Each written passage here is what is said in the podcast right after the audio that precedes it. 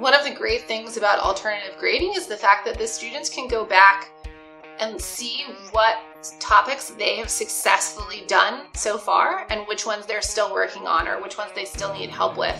And I think that even if they come to the carnival and they decide, like, wait a second, I didn't know this problem was going to have a sphere and I forgot the formula for the surface area of a sphere, I'm not doing this problem. Um, just their process of looking back through their gradebook and identifying what things they feel confident on and which ones they still need to study and having to make that choice and having that information to help them make that choice is really important as they're going into their final exam. And before alternative grading, I don't know that my students would have known what they struggled with if at best maybe they knew that like test two that was the hard one that was the one they struggled with but there was no actual like learning thing that would have helped them see oh you know what it was? It was that geometry stuff or it was those word problems or those graphs that i was working with. Um, but now my gradebook shows them that information it's still available to them later. Welcome to the grading podcast where we'll take a critical lens to the methods of assessing students learning from traditional grading to met- alternative methods of grading. We'll look at how grades impact our classrooms and our students' success. I'm Robert Bosley, a high school math teacher, instructional coach, intervention specialist, and instructional designer in the Los Angeles Unified School District and with Cal State LA. And I'm Sharona Krinsky, a math instructor at Cal State Los Angeles, faculty coach, and instructional designer. Whether you work in higher ed or K 12, whatever your discipline is, whether you are a teacher, a coach, or an administrator, this podcast is for you. Each week, you will get the practical, detailed information you need to be able to actually implement effective grading practices in your class and at your institution. Welcome everyone back to the pod. This is Sharona, one of your co-hosts, and I'm here with Bosley, the other co-host. How are you doing today, Boz? I'm doing really well. I'm actually really excited because it's not just the two of us today. We actually have another um, guest. This is a another great math educator and one of the founding members of the Grading Conference, and I know one of your personal mentors. So I'd like to welcome Dr. Kate Owens to the podcast. How are you doing tonight, Kate? Hey guys, it's so good to see you both. I know it's really fun because we actually get to record and see each other, but as people are listening, they don't get to. So kind of a fun thing. This is true. This is true. So, if you'll just um, like to turn it over to you just to kind of introduce yourself, Kate, and um, kind of give your origin story of how you came to alternative grading. Yeah, um, my name is Kate Owens, and I'm at the College of Charleston, which is a small public liberal arts college in Charleston, South Carolina. Um, I'm the associate chair in the math department, and we have majors in math and statistics and data science, and our student population is around 11,000 for our undergraduates. Um, and I've been at the College of Charleston for 12 years now. And my origin story for alternative grading gosh, I don't know. Every time I think about this story, I think that there are different strands that are woven together in different ways. But I, I suppose I started using alternative grading practices in my own courses around 2013, 2014. So we're coming up on about 10 years that I've been doing this thing. Um, and I started hearing about this from the writings of Robert Talbert and talking to David Clark, um, and also reading just some different people that were blogging about the way they were approaching their own courses. And Joshua Bowman, who's a mathematician now, he's at Pepperdine University. He was blogging a lot about his use of standards based grading. And so I think that a lot of those ideas were sort of floating around and they sucked me in right away. And so I, I jumped aboard the standards based grading ship around 2013. But but why? Why were you even open to changing your grading? Yeah, so this is another good question is like, okay, how did that actually come to be? Um, I mean, I had been thinking about grading practices for years before then. I mean, I had realized that my own traditional grading definitely had some flaws to it. I knew that there were students who um, I really thought could do better, but they sort of weren't given the opportunity to make up for early misstep, missteps or mistakes early on in the semester. So that was part of it. Um, I definitely knew that there were students who were doing really well in my courses, maybe even making a B plus, making an A level grade, who had never solved any particular problem fully correctly. They had sort of gotten by on accumulating points and accumulating enough partial credit that somehow it would like cement together and build into something that maybe didn't align with what I thought the goals for the course would be. So those were two of the big things. Um, it was really hard for me to give meaningful advice to students. I think we've all had the experience of students that come to our office and then say, I really am invested in your course. I really want to do better. Like, what should I do? And without any any more information, you know, I would tell them, well, you need to study more, do more practice problems. But I didn't have any student specific advice for that conversation in that moment. So I was really frustrated with my grade book because there's a lot of different ways a student can earn an 80% on a test. And just knowing that they made an 80%, I don't know what advice to give them. Are they struggling with one type of problem? Are they getting 80% of every problem?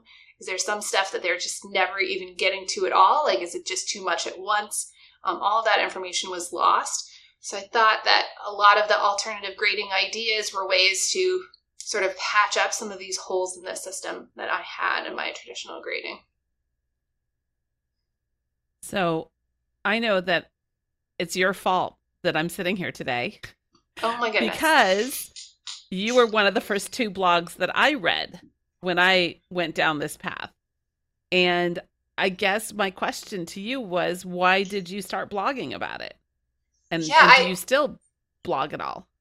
I haven't blogged in a long time. I feel that I um I feel like I've said everything that I had to say or that a lot of the reason I started blogging was to understand my own thoughts and philosophy and approach a little bit better. Like what did I really think about partial credit and like is it worth it to grade using partial credit? Or what is the purpose of an exam? Or what does I want my students to learn in my calculus course or any of these kinds of things? And I didn't have like a two sentence summary of any of those ideas. So for me, blogging was a way to just like garbage words onto pages until I had seven paragraphs, and then I could finally see in all of that garbage, like, oh no, those, that that was just two sentences. It was two sentences were my thoughts about that one thing. So it was a space for me to be able to just digest stuff mentally, and having a blog post that like I'm going to click submit on this forced me to write human readable words and not just like oh I'll do it later. So it was, a, it was a procrastination prevention tool a little bit, and it helped me sort of figure out where I was um, philosophically with a lot of these ideas. And I'm not really blogging anymore. I don't know. I, I um, my kids are a little bit older, and so maybe I'm just driving around to different sports fields all the time. The time that I used to spend blogging is like now I got to drive somebody to a soccer field or something. So maybe that's part, partially it. And then partially I have sort of figured out where I am with some of those like big questions and my approach to these these courses or the way that my grading architecture works. Um, so I have less stuff that I'm trying to digest. So we wanted to talk specifically with you um, because you know so just so the listeners know and i'm sure they do know we've now worked together the three of us quite a bit and so Many one years. of the things yes and you're still talking to us this is a good thing That's true. so one of the things uh, that well we really wanted to talk about two of the four pillars uh, in uh, alternative grading which is the pillar labeled marks indicate progress also known as assessment of mastery matters as well as the pillar reattempts without penalty and just sort of explore with you both your style and, and also co- compare and contrast with some of ours. How do you actually do your assessments? So you know this pod this episode is coming out. We've already had some conversations about clearly defined learning outcomes the first pillar. So we're sort of assuming that most of the people listening to the pod have already got their learning targets. So can you share how you do your assessments? And i think bosley you wanted to ask her like a compare and contrast Yeah, I was um, because we we've talked about the pillar. I, I wanted to take this um, opportunity on this episode to, you know, look at the three of us because we do have three different approaches of how we do the reassessments. So I, I wanted to kind of all three of us just share the nuts and bolts of how we address that that pillar about um, reattempts without penalties and what that means to us in our classes. Sure, yeah, okay. So marks about showing meaning and then about reassessments. All right, of two, two different directions. um, to talk about. Um, for me, um, yeah, I, I, do offer my students the opportunity to take reassessments. So they're invited to do this. It's not a, a, required part of my course. So if they are unhappy with their performance on any of the assessments or the scores or marks that they have at a particular time, um, they're invited to come take a reassessment. Um, what that really looks like, or the nuts and bolts, has definitely shifted for me and changed over the last 10 years as I've sort of thought about different ways of doing this. Um, when I started out, it was definitely sort of a come to my office hours. You can take a, a quick quiz, one or two questions, sitting outside my office. I've got a big space. Um, so I'd, you know, ask them if they needed any help. We would review previous work, go over some practice problems, and then when we both agreed that we thought that they were ready, um, they take a, you know, quick quiz that would take just a few minutes, and then we progress that way. And hopefully they would do a little bit better. And if not, we'd go through that feedback revision cycle and have another conversation. Um, and so that's definitely the way that it worked for a long time for me. And I think that that's ideally in my ideal world that that functions really well for me. My my classes are limited to around 30 students, between 20 students and 30 students in each section.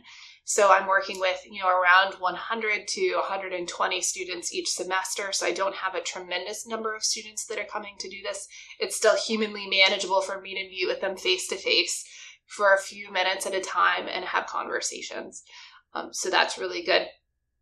Um, as terms of limitations, I do limit my reassessments for each student. They have to choose one learning target. I call them course standards one standard per week. So in my calculus class, this might be something like the quotient rule, or it might be something like a related rate problem, or something about understanding the fundamental theorem of calculus. But whatever that topic is, they can only pick one topic per week to retry or reassess with me. And the reason for this is, I guess there are several reasons. So, one reason is that I really want them to focus on that one thing and really think deeply about it um, until they find some kind of understanding, until they have that light bulb moment, rather than kind of trying to think about too many things at once and getting lost in, in too many things. Um, the next thing is that for me, um, I can only grade so many pieces of paper. I can only look at so many problems per week. This is like a human being that's looking at this. I'm not using any automated grading system. So I was trying to avoid the situation of a student showing up in my office and saying, I'm going to try 45 quizzes and then see how I do on them because I cannot facilitate that. I just can't grade that many things. So having a smaller limitation on how many things they could try each week was really important just to keep my own sanity and leave my work at work when I come home.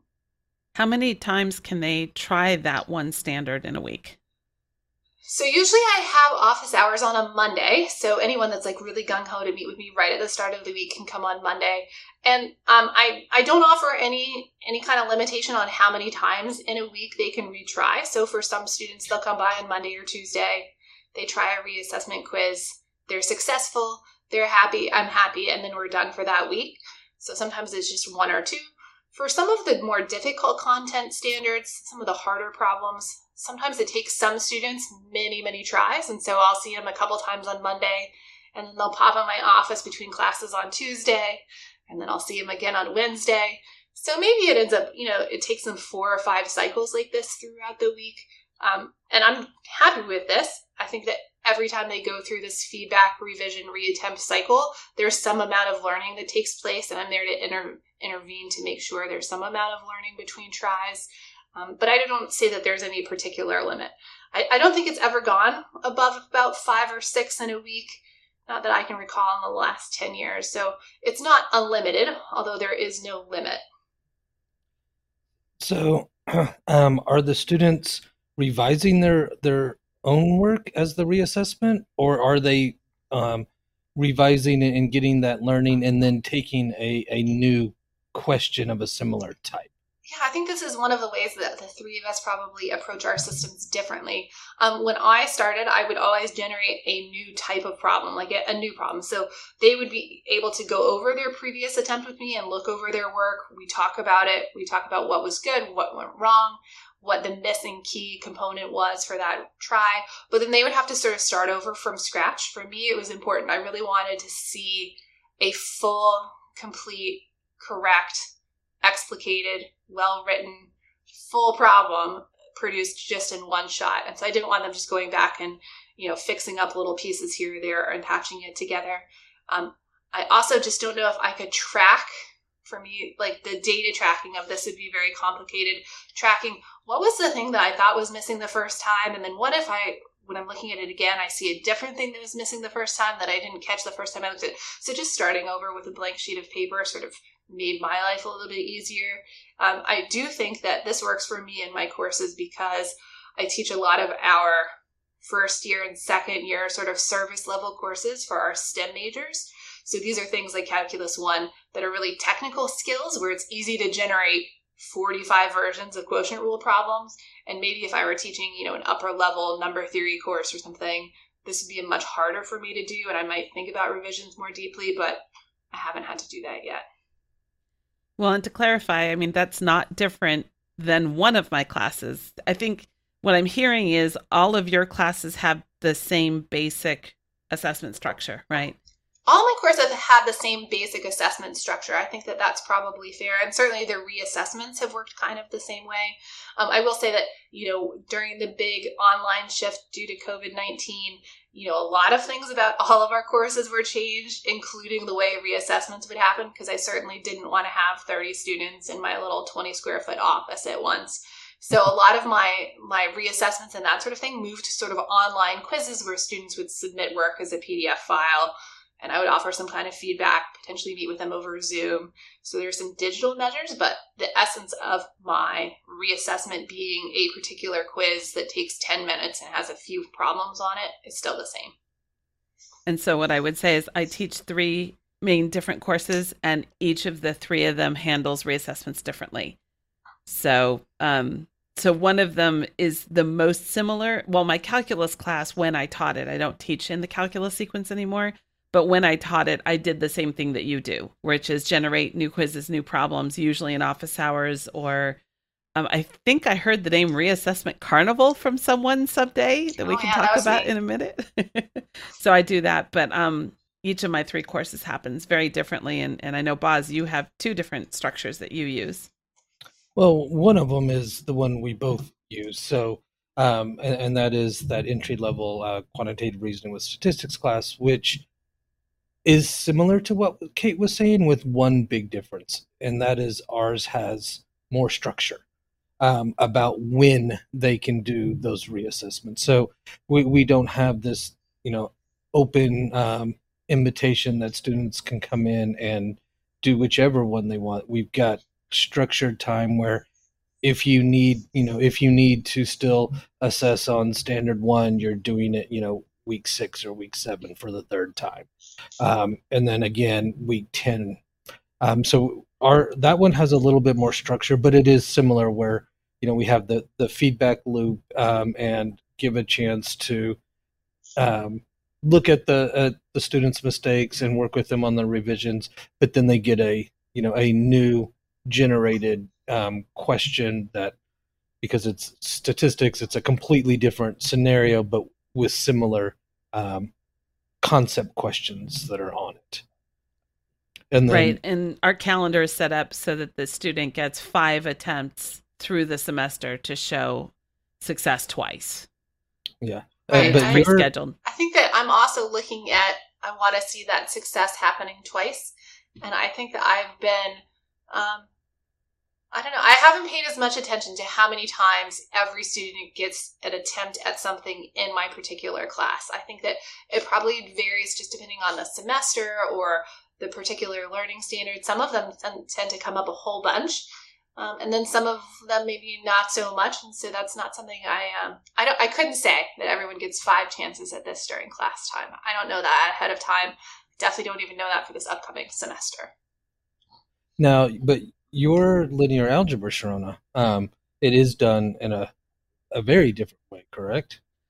Well, yes and no. It still uses the pre-scheduled reassessment schedule. Um, I just have settled on that being my preferred way of doing things is just pre-schedule it for literally the whole class and then only people who need it take it but the biggest distinction is what happens on each assessment. So for each so if a student takes an assessment on a specific learning target, they're going to get it kicked back from me either as complete, as a revise, or as a retake. And so the rev- I use the, a revision that where they're not doing it from scratch. And and Kate, you and I teach actually the same linear algebra course.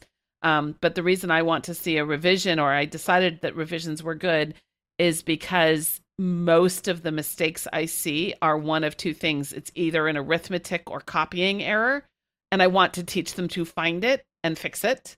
Um, or I see a conceptual issue that because I'm still requiring them to do it twice, getting them to fix it on the first one actually has them learn it better that from in my perspective than a new problem because they're going to make the exact same mistake on the new problem. And so I would rather sort of require them to try or, or give them the opportunity to try to fix it because I see the same mistakes. And the and they're very much they look really simple and yet they're very conceptual. You probably see it where i get equations that don't equal anything you know and and and what it equals is actually an important conceptual thing yet it looks like all they did is leave off equals zero. And so getting them to go through the thinking process and i'm finding more learning from the revision. So sure. it's similarly I think that for structurally. me, you know, mm-hmm. with the students in my office hours we have that conversation of what happened the last time you tried this problem or this quiz or whatever the assessment looked like. And then we'll look at it together and then we'll realize like oh it looks like you had an equation that didn't have a right side or you didn't know what it was supposed to equals or something went wrong and so that's sort of like find your mistake can you describe it to me so we don't make it again um, that conversation is still happening it's just i'm not awarding credit for it right they're still going to have to go back and then start over from scratch and, and then try and get full get it fully correct Right. And I don't think that either of these is right or wrong. I it's just what we're comfortable with as individual instructors. Absolutely. Accepting as evidence. Absolutely. Yeah. And then um, my other class, my um, second semester um, quantitative reasoning class in the high school is even more different than any of those where because that's a project based class um, and it, it is more in the specs you know specs realm than the standards realm. Uh, I do have I have no reassessments or new assessment. It's it's all revision. It's you know you you turn in your project. I I go through it and give you you know direct feedback and then give it back to you and say you know go and fix this and resubmit it. Now I I don't have unlimited submissions for the same reason, um, Kate, that you don't let students do you know all 45 um, standards in, in one week, a I don't want to drown myself in grading, which is a huge thing to consider, especially for anyone that's listening to this that is, you know, brand new or or still fairly new. Looking at this and, and thinking about your calendar is a real concern because if not done well, you can drown yourself in grading. Um, so I I don't have the the unlimited um, resubmissions, and I also have you know after the third um, resubmission, like they've got to come and instead of just looking at the feedback and um, trying to go from there, they actually have to come in to you know either outside of class time or schedule some time that we can talk in class, but you know they have to get a little bit more one on one with me to really sit down together and look at what what are they doing that's getting it kicked back what i re- and also what i really find interesting is there's three of us here and we just described four different ways of doing this well and i'm going to add a fifth one because okay. my history of math class is a weird uh, compression or combination of reattempts and revisions because i have four projects the projects are all a revision process. So they they give me a project. It has a set of specifications, and they have to um, they have to revise it until it's good, right? But buried inside the project, I have ten learning targets that are based on content themes. And so if a student is unable to get that content theme in project one, but yet they manage to get the project done, they could attempt the theme in project two. So like uh, like one of my themes is um, ancient uh, numerical systems and arithmetic systems, for example. So because one of the first things we do in that class is we look at like Egyptian and Babylonian number systems. And then there's some other things that they can also get. So if they get one of the other things in that project, but I'm not happy with their their analysis of the arithmetic system, I can tell them in project 2 because by then we've gotten to like the Roman numeral system or the Hindu Arabic, they can try it in that one. So it's like a reattempt even though they're they they still have to like finish project 1, but they don't necessarily have to get that content theme in it. So it's like a mishmash of both revisions and new attempts. And why is there like i said between three of us we've got five different ways of doing this. Why why so different? Like uh, kind of interested in both of your opinions of why you think there's well, so much variety here. I think i've probably tried five different things to land on where i am so i think that also there's this like this evolution over time of if you look at my syllabi over the last 10 years, like there's a lot of structural things that are the same, but some of the minutiae have changed just a little bit here and there. I think that part of that for me is there are some semesters where I, I start out in August, I have a lot of energy and some really big dreams and hopes and goals. And so I try something that's really, really great. And then I realized in October it was not a good idea. Don't do that again. Um, and so I think that there's some of that that happens too. Is like I'm not the same syllabus writer in August as I am in January. Right? I've got different I've got a different outlook on the world. Well, and my perspective is is twofold. One is I think that grading is highly relational and very personal. It is the biggest relationship you have with your students. So therefore it has to be an expression of our personal values and beliefs and and an expression to students of what we think of the student. So even if we all have a general agreement on values, the way we express them because of our personalities is going to change. So I think that's where I've never seen. I mean, even Bosley and I literally teach in the same course with the exact same grading structure. And I still think that his students would relate to him slightly differently than my students will relate to me, even though the grading structure is literally identical.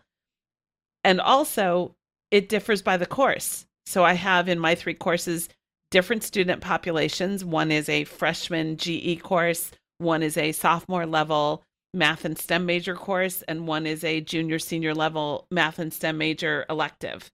And those are three different things. And the linear algebra course is also to some degree in a sequence of content. It is it is relied upon by future courses, whereas the history of math is not. It, it, so yeah, and we and we talked about that when we were talking about um, developing the learning targets. Some of the things you need to consider are, you know, who are the students taking your course? Is it in a sequence? Where in the sequence is it? Are there skills that a student really needs to take from this class to be successful in that next course? Um, so all of those things not just affect the learning targets, but also affect you know your your grading architecture how you address these reassessments and that was kind of the one of the big points i was hoping to make because you know even though we described five different ones we also were describing five very different classes yeah and i think the institutional culture is another thing that's really important uh-huh. when thinking about all of this because i know that at some institutions having students come to office hours two or three times in a row throughout a week may not physically be possible for the students for whatever reason. And so I think that part of my system is set up because it works for my classroom and my campus and the fact that we're sort of small and everyone's very close by and I can see my students, you know, I see them four days a week um, just for being in class. And so to snag them outside of class for five or 10 minutes is not that difficult for me. But I know in other places it doesn't work the same way. And that's something that we have to be cognizant of, right? Every time we design a system, it's not just about us or our students, but there's some broader context that's going on around us. You, you yeah. know, that's a great point, and I don't know, Sharona, if we've talked much about that in some of the other episodes. So that is, that's a really good point, Kate. Thank you for bringing that up. Well, I know that we've thought about it, but I don't think it's been on the pod. Our institutional context is very different from yours, Kate. We are a commuter school in a very, very large metropolitan area. we serve a highly underserved population. We are a Hispanic serving institution, but to be a Hispanic serving institution in this country, you have to have 25% or more of your student population be of a Hispanic origin. We are 85%. So we are very, very heavily Hispanic. And most of our students commute often by public transit. So many of our, my students are coming an hour, hour and a half on public transit, and I only see them twice a week. And they're also working 30 to 40 hours a week, many of my students. So yeah, coming to my office hours even once doesn't work. So I do I do a lot of Zoom office hours now, which is much better for them. I do them at night. Uh, you know, the me of 10 years ago would have said, what crazy person does office hours at eight or nine o'clock at night? I mean, those poor students. And now it's like, no, that's when they're available. So context definitely matters. So I was wondering if you could share, Kate, a little bit about maybe some of your I wouldn't I don't want to call them failures because they're not failures, but times in your journey where it was a little bit harder than other times? Because I know Boz and I have talked even on the pod our first implementation was a god awful disaster and yet still better than traditional grading but you've you've definitely had some stories. Can you share some of those? Sure. I think that that's probably typical. I mean i think that part of getting into this is, is trying to understand what you didn't like about your previous system and and it's hard to know what those things are until you really figure out what they are. So there's some like feeling around for that that happens to many of us. Um i i don't know i right i'm not going to describe them as failures thank you. I um i've tried some things that I, i'm not doing anymore right? So i'll tell you about the things that i've tried that i'm not doing anymore but maybe they would work for you or somebody different. Um, one of the things that I really wanted to get away from was the the partial credit points and having these calculus problems that would be graded out of 14 points because I feel like just years of my life were sucked away in trying to figure out if this solution was worth 11 out of 14 points or maybe 10 out of 14 points or maybe it's worth 12 and a half out of 14 points. And I just like that that mental space I, I didn't want didn't want I didn't want to spend time on that anymore. Instead I really wanted to write better feedback and offer better advice to students and give them the opportunity to like retry these kinds of things. So I tried to get from like the 100 point scale or even the 14 point scale to something that just had a, fewer tiers, right, in our proficiency rubric. So I wanted to go to something that I felt like my students could understand and that I could explain pretty well. Um, and so I went to a GPA scale, and so when I would grade a particular problem or a particular assessment or whatever, I was just using a GPA scale. So if it looked like an A to me, it was a 4.0. And if it looks like, okay, this is this is passing level work, I will accept this, you know, it would be a 2.0 and maybe a 1.0 fell below my threshold for what I would find to be acceptable for a particular learning target. Um, so I had this this four point scale that I was using, um, and I don't do that anymore. So here's what happened with that: is that um, I found that my students, if you give them numbers, they want to like add them and average them. And even getting my learning management system to stop turning them to percentages. So for me, you know, a 3.0, like this is B level, like this is good work. You did some good stuff here. And the learning management system would do, well, it's three out of four. So that's a 75%. 75%. And my students were like, why did you give me a C? And I'm like, I gave you a 3.0. Like, that's a B. And they're like, no, you gave me a 75%. So I ran into a lot of problems about implementing numbers where I was really trying to get away from the whole numeric system altogether. So my first piece of advice is don't put numbers in anywhere. Like this is this is too hard to not do the kinds of things that numbers make us want to do. Um, and so then I was like, okay, well, I have a four tier system. So I switched over to the EMRF rubric, which I'm sure that several people have talked about. Um, and so I was using that one and I used that one for quite a while. It definitely solved my number problem that students weren't trying to like add up like an E and an M together in some kind of way. Um, my learning management system had no idea what I was talking about. And so it was not trying to give me a percentage for any of these things. So that was great news. Um, I did not like EMRF. Um, the thing about letters is that I think that we are all emotionally traumatized by letter grades. I mean, us, the instructors, the students, just everyone, everywhere. So if you put an F on a student's paper, like that is just an emotional gut punch that I really couldn't stand behind.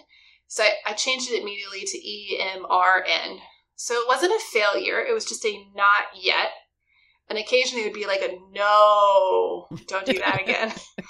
but N, N was just a no information available, right? We were just starting ground of N. Um, and then I used EMRN for, I don't know, I guess a few years or something.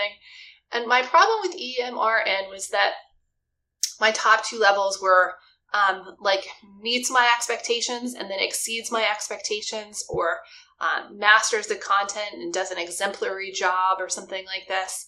Um, and I found that I couldn't really distinguish in a lot of cases between a student who really met my expectations, which I consider my expectations to be really high, and somebody that like exceeded them. Like I'm teaching college algebra or something, and this I'm trying to assess if they know how to use the quadratic formula, and like they've met my expectations. Like I don't know how you can exceed my expectations about the quadratic formula. Like we either have done the thing or we have not done the thing, and there's no like exceptionally beautiful way to apply the quadratic formula. I don't know, maybe interpretive dance you know i mean maybe there is some way i just i couldn't find a succinct way to justify the difference in every case that i could be like right. this is what an e is and this is what an m is but maybe interpretive dance would be one way um, and so i just condensed e and m into a, a top level tier of like this seems to be satisfactory to me or it's a successful attempt overall i'm happy with what i see here there's no glaring omission or error or conceptual gap or anything like this so my EMRN scale got condensed from four levels just to three.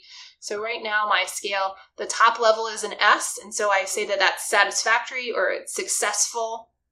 The attempt that was provided to me, I'm overall happy with. It. It's met my expectations. We are good to go. Um, my middle level, instead of like reassessment or revise or anything like this, I wanted to show that the student had made some progress, right? Rather than like a deficiency model of like, it would have been successful, but something was missing. I wanted to say, it wasn't a blank page. There's something here that's good. So my middle level, I use the letter G. And for me, that stands for growth or growing. Like there's something that's here. It's not just topsoil. Like I see a little leaf that's sticking through, and if we give it some sunlight and some rainwater and a little love, like maybe it could be a plant later. I don't know, it's not a plant yet, but we're like, there's some something's going on there. So there's signs of life. So I've got sort of satisfactory at the top, growing in the middle, and then my bottom category for a student who wasn't there, didn't turn it in, didn't know what the question was asking for, still is an N. So that just means a no information or a not yet or nothing's written. Um, and that's my lowest level. So, so there's there's two transformations in that story I kind of wanted to point out. Um, the first one is is the use of your um, language and that really kind of transitioning into that growth mindset, which growth mindset you know is kind of at the heart of of these alternative grading um, systems. Um, but the other one was the transformation that we were talking about, Sharona, on episode seven, when we were diving a little bit deeper into the grading architecture and those proficiency skills, and how you went from you know the by far the most traditional um, proficiency scale, which is a four level, down to a three level because you weren't finding you know a, a good distinction or, or a use of that fourth level, and that was one of the things that we talked about back in that episode, and that you know I really tried to harp on is if you don't have a reason for that for those extra levels, get rid of them like it it doesn't do anything but add complexity that's unnecessary. So if there's not a mm-hmm. purpose in your grading architecture or not a purpose for, you know, your what you're going to present to the students, like, you know, what Joe was saying back when he interviewed, then don't do it. Like like you were just like you, you know, discovered through your um, years of doing it is you, your top two were basically the same, so why not just make them the same? Right. And I'm part of me kept that highest level because I wanted to like give it as a reward to students who did like who went above and beyond and, and give them the gold star and like the high five on their paper or whatever.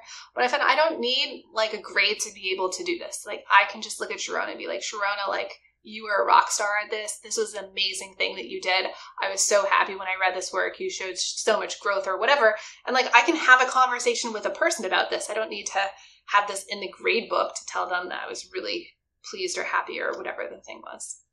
Well, and I think that's an important um, point because even, you know, Alfie Kohn's book, Punished by Rewards, I think speaks to some of this, which is we're so wedded to the idea that these grades actually say something about the quality of the work.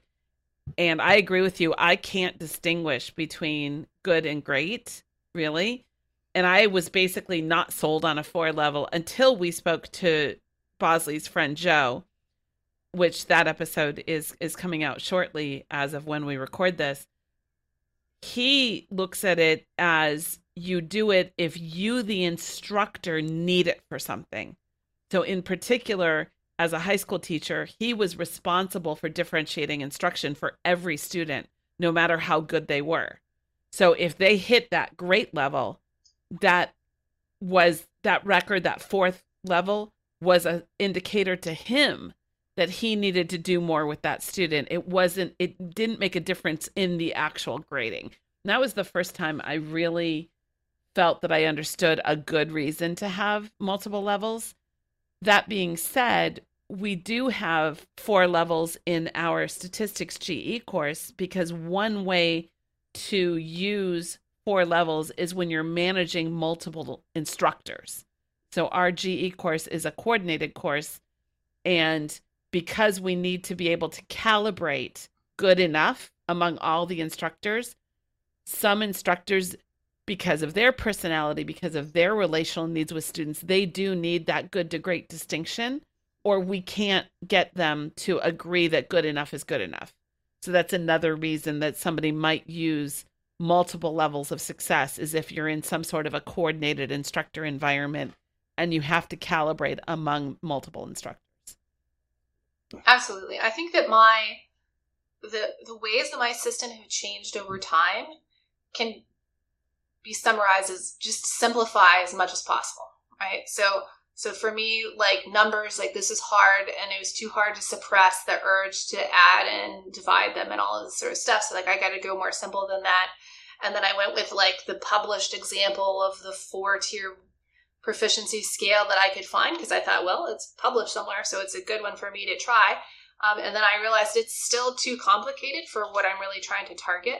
And so then I bounced down to three. And I've even used two. I have done like a pass and a not yet in some of my courses and some of the circumstances, um, not on a global course wide system, but um, here and there, I've definitely experimented with that a little bit. So my advice, my advice to Kate of 10 years ago is take whatever you've written down and find five ways to simplify it before you go to bed. Well, and I, I like what you said about that two level because in that history of math where I'm smushing together specifications and standards, the specifications for the projects are two level. They're complete or not yet. And then, or well, it's really complete or revise. Like there's no not yet. That, that's what I got rid of. It's complete or revise. And then I still use the three level on those content standards, which are complete, revise, or redo. So I add that redo back in. And if they just, if there's nothing there, it's still a revise for those projects because missing, you still got to fix it or you're not going to get a complete on the project. And without getting a complete on the project, you're not going to succeed. I mean, you have to complete these projects to get through the course. So, and I love the simplify thing. I really want to go back and whack myself on the head from 2017, 2018 when we were designing that or even before that when I used the decaying average systems. I just want to want to hit myself. And by the I way, think... Kate, you said you use the letters and we're also wedded to letters. I've actually gone away from letters. I use emojis because I know several emojis people that have done have... this. I uh I don't know. Mm-hmm. I I have enough technological issues that you know anything I can type and like send on a keyboard, I'm I'm good with that. Well, the, um, nice the other thing, thing is... that I've simplified over time is I I think that targeting the right number of standards for your course and your semester and your students is like the most important decision to make when setting up a class.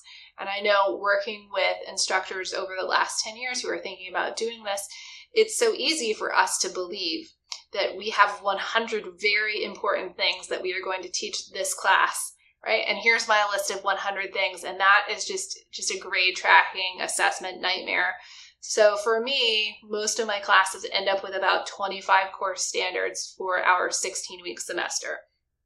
So we're looking at, you know, maybe about one and a half per week. Um, so that's not really one per class period, but about one and a half per week. So with 25 standards in 16 weeks, since I talked about earlier, students are only allowed to reassess one standard each week by the pigeonhole principle. They have to do something correct during class on the in class quizzes and exams and all of the stuff that happens.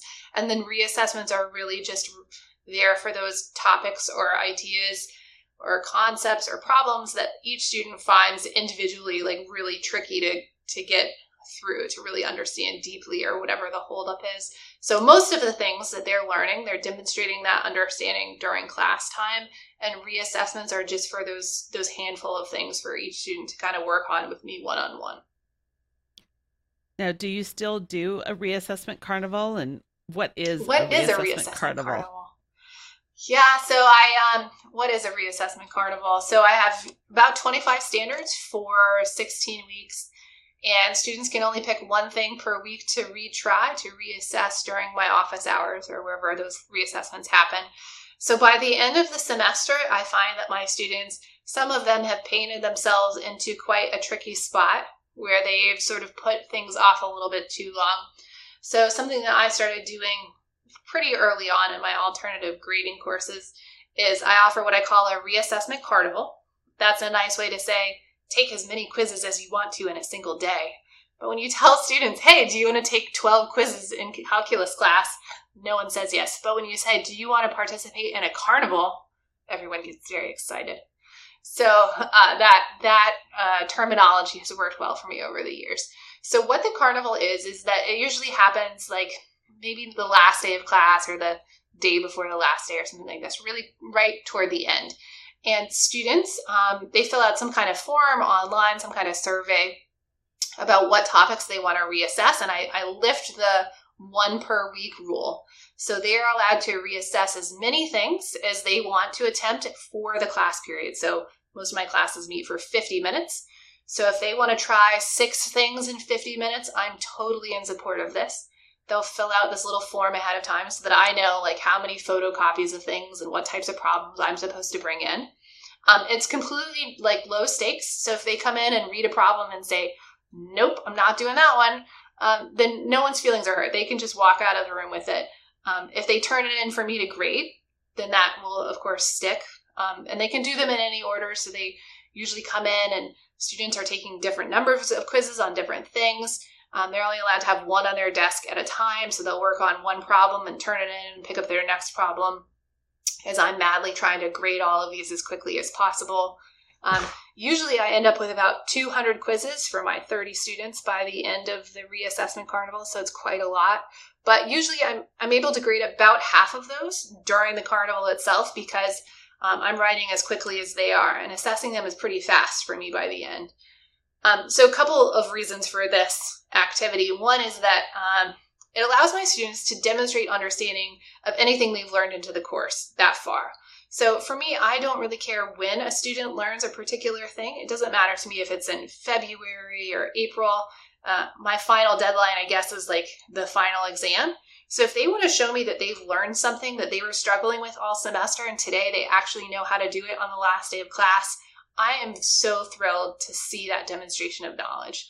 So I am very excited for them to do this. Um, the second thing is um, many of my courses have a cumulative comprehensive required final examination that covers all of the content from the semester. And this activity really makes the students go back and think about what were the things I've struggled with and how can I start studying for them right now?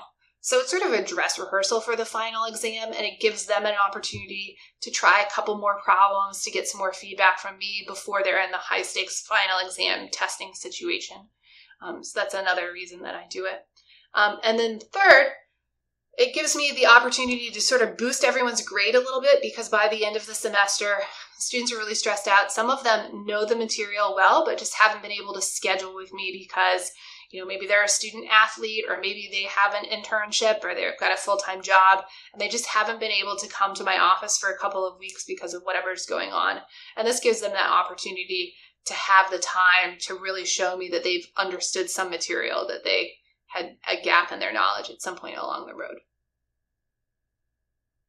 I, I love that name. And, um, you know, Sharona, our final is kind of similar to that, where, you know, the student can take any of the standards um, throughout the course, um, but they only need to take the ones that they haven't gotten mastery. So I, maybe we should change the, the name of our final to the for many years assessment card for many years this happened in in person in the classroom. So you know like out of the 25 things maybe i would have to rewrite quizzes on 20 of them. And so i would come in with like a stack of 20 manila folders right? And they, they would have on the front of them like what the name of the learning target was and i would lay them around the room like around the walls on the floor and then every student could run up and just grab one thing from a folder and then work on it and then turn it in and then run over to a different folder and grab it and work on it and turn it in.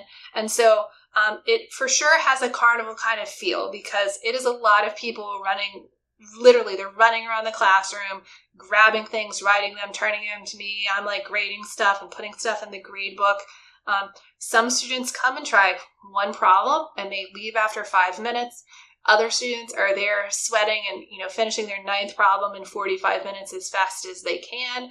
Um, and so it is it, it feels like a carnival environment where everybody is there for a different reason and there's there's some amount of excitement about getting this thing over with and, and that's funny the the last time i taught uh, an algebra 2 class in high school was one of my first times um, transitioning into an alternative grading and that's how i did my final. Like literally i had you know 15 manila folders uh, you know laid out with enough copies for every single student. So i wasted you know half a tree because um, i didn't actually need that many but i didn't know how many i i really needed so i like i said i made like eh, you know i'm teaching multiple classes so we're talking like 90 students in all and 15 to 17 of these questions so lots of uh, paper um, copies made in, in these manila folders but you know, a slight difference because it was a high school class. Like students couldn't leave when they were done, which caused an issue. And then just that kind of chaotic thing um, might have been great. Might have been for the fun for the students. Did not work for me. Like my my anxiety and my just okay, this is just going way too nuts. Just did not work. Um, but it's it's and again, it goes back to that that personalization. Um, of this kind of grading system. There's two things very, very similar. It works for you. It didn't work as well for me when I tried it in my high school setting. Maybe the college setting would have been different, but yeah, yeah I probably it was still a carnival. It sounds like Boz, no matter what it was. It yeah, it was like a, carnival, a carnival. It just the carnival didn't work for me. he, didn't want to be the carnival barker. Um, yeah, yeah. So I I think that mine emotionally was probably in the middle pre-pandemic, pre some of the assessment tools that we now have, I definitely had the manila folders and the multiple copies of the multiple versions and things like that. Um, it was it was definitely one of the harder parts of the system. Now that we've transitioned, I've transitioned all of my courses that use the quiz style assessment to work on the assessment tool. I use CheckIt. Everything is on Canvas, and so what I've been able to do, which works for me, is I don't want my students to have to try to cram their reassessments into a fixed time frame. Uh, so actually, every single one of my assessments is its own quiz on Canvas. They're all set at 30 minutes for a single problem. So 30 minutes is enough time that they shouldn't have to rush, but marginally short enough time that trying to get someone else to either help them with the work or use something like uh, a Chegg is marginally more difficult. It's not impossible. And if a student wants to take all, you know, 14 accessible standards or 13 accessible standards in statistics and wants to take the maximum amount of time, that means they're going to be taking six and a half hours worth of finals, but they're all asynchronous. They're they're open for like three days on Canvas. Half of them are open the first half of the week, half of them are open the second half of the week, and they can just choose. They can just choose what they want to do when they want to do it. And that has made it a lot more manageable for me. What I don't do, and in theory I could, but I'm not willing to put the effort in, is actually specifically assign each of those reassessments to the people that still need them. Instead, I open them up for everyone and I tell the students it's your responsibility. I'll help you if you come to office hours. We can talk it through together, say, what do you need to still take and what don't you? But I do put that responsibility on the students to figure out what they need to reassess. For me, the end of the semester is a it's sort of a, a push and pull. It's a balance between my philosophy, my internal philosophy about all of this, and then implementation. Because on the one hand, like I would like to have my students have as much time as they need and not have this time pressure of we have to get this done in 15 minutes. I'd like to have my students, you know, give me better quality solutions because they're not writing as quickly as they possibly can. Um, maybe having them do them all the same day is probably bad from like a brain perspective. Like it's probably bad to just tax their brains that much. Um, but all of that balanced against like I have to get grades in in like 12 and a half minutes and I have 100 students and I want to give everyone the same opportunity and that has some cost to it for me. That I can't be there for 24 hours in a row that I'm definitely concerned about you know academic honesty and this kind of stuff about putting all of this stuff on Chegg or you know finding it somewhere else that you know there's kind of like there's kind of this balance that I have to find between really what I would desire the most and then what I'm physically capable of doing. And um, my system, I think, has found at least some kind of balance for me about what my students can do, what I can do, and how we can make this actually humanly possible given the confines of our system. Well, and you said you have a mandatory final in these classes, most of them. So I do think that your carnival serves an additional purpose, which is getting them ready for the time pressure of that traditional final. And I think that's a legitimate thing that we also need to take the context into account for. You know, I, luckily I don't have that constraint. One of the great things about alternative grading is the fact that the students can go back and see what topics they have successfully done so far and which ones they're still working on or which ones they still need help with. And I think that even if they come to the carnival and then decide like wait a second i didn't know this problem was going to have a sphere and i forgot the formula for the surface area of a sphere i'm not doing this problem um, just their process of looking back through their grade book and identifying what things they feel confident on and which ones they still need to study and having to make that choice and having that information to help them make that choice is really important as they're going into their final exam. And before alternative grading, I don't know that my students would have known what they struggled with. If at best, maybe they knew that like test two, that was the hard one, that was the one they struggled with, but there was no actual like learning thing that would have helped them see, oh, you know what it was? It was that geometry stuff, or it was those word problems, or those graphs that I was working with. Um, but now my gradebook shows them that information. It's still available to them later. All right, so we're we're starting to kind of get close on time. There there was one last question that I've been dying to ask though. Um, because you've been doing this for so long, uh, were there any changes um, that was caused by the pandemic that you have continued after the pandemic? I mean, so not during the pandemic. Eh, we know everything changed drastically during, but did any of those changes carry on after the pandemic for you? Yeah, I think that I, um, like Sharona mentioned, I'm also using CheckIt problems to help generate some of these, some of the types of problems that we're using. Um, because I was able to download the CheckIt problem database and input it into our learning management system, it made doing reassessment quizzes online through our learning management system a lot more feasible just from a practical standpoint. So one of the reasons I hadn't been doing them online was that I wasn't necessarily using a homework system that would generate these problems. And so then I'd have to like input problems into the learning management system. And at some point, it was just easier for me to print them and have them and hand them to a student. Um, but I've moved some of that stuff online, and so I have been doing recently allowing them to do reassessment quizzes online where um, basically there's some kind of password um, for each of these quizzes, and then they have to request from me the password for the reassessment quiz on whatever topic. And then that requesting of the password um, is the time that we could have that conversation of like, okay, great, yeah, let's, before we do that, let's see what happened last time. What were the gaps in your understanding? Is there a time that we could meet to make sure that you understand what you're doing now or that I could offer advice or feedback or help before this problem. Um, and then usually they just get the password and they'll go and work out whatever randomly generated problem is given to them. And Um, I don't think that I have it timed, but I think I tell them, you know, I expect to see your written work submitted within 30 minutes or something like this. Um, and so they work out their work on paper and then upload it as a PDF file. Um, it's a little bit easier for me because I'm not like chained to a Xerox machine somewhere anymore. I'm not running out of copies and having to run anywhere. So that's definitely made it easier it's nice that the students once they upload that pdf file neither of us loses it right? So i know that i've definitely lost student work and like no no it's around i swear i graded it it's on this desk here somewhere. Um, i've had that conversation a few times or when i've asked a student well what did you what happened on that last quiz that you took? And they say oh you know my roommate whatever my dog ate it it's not here it's totally gone.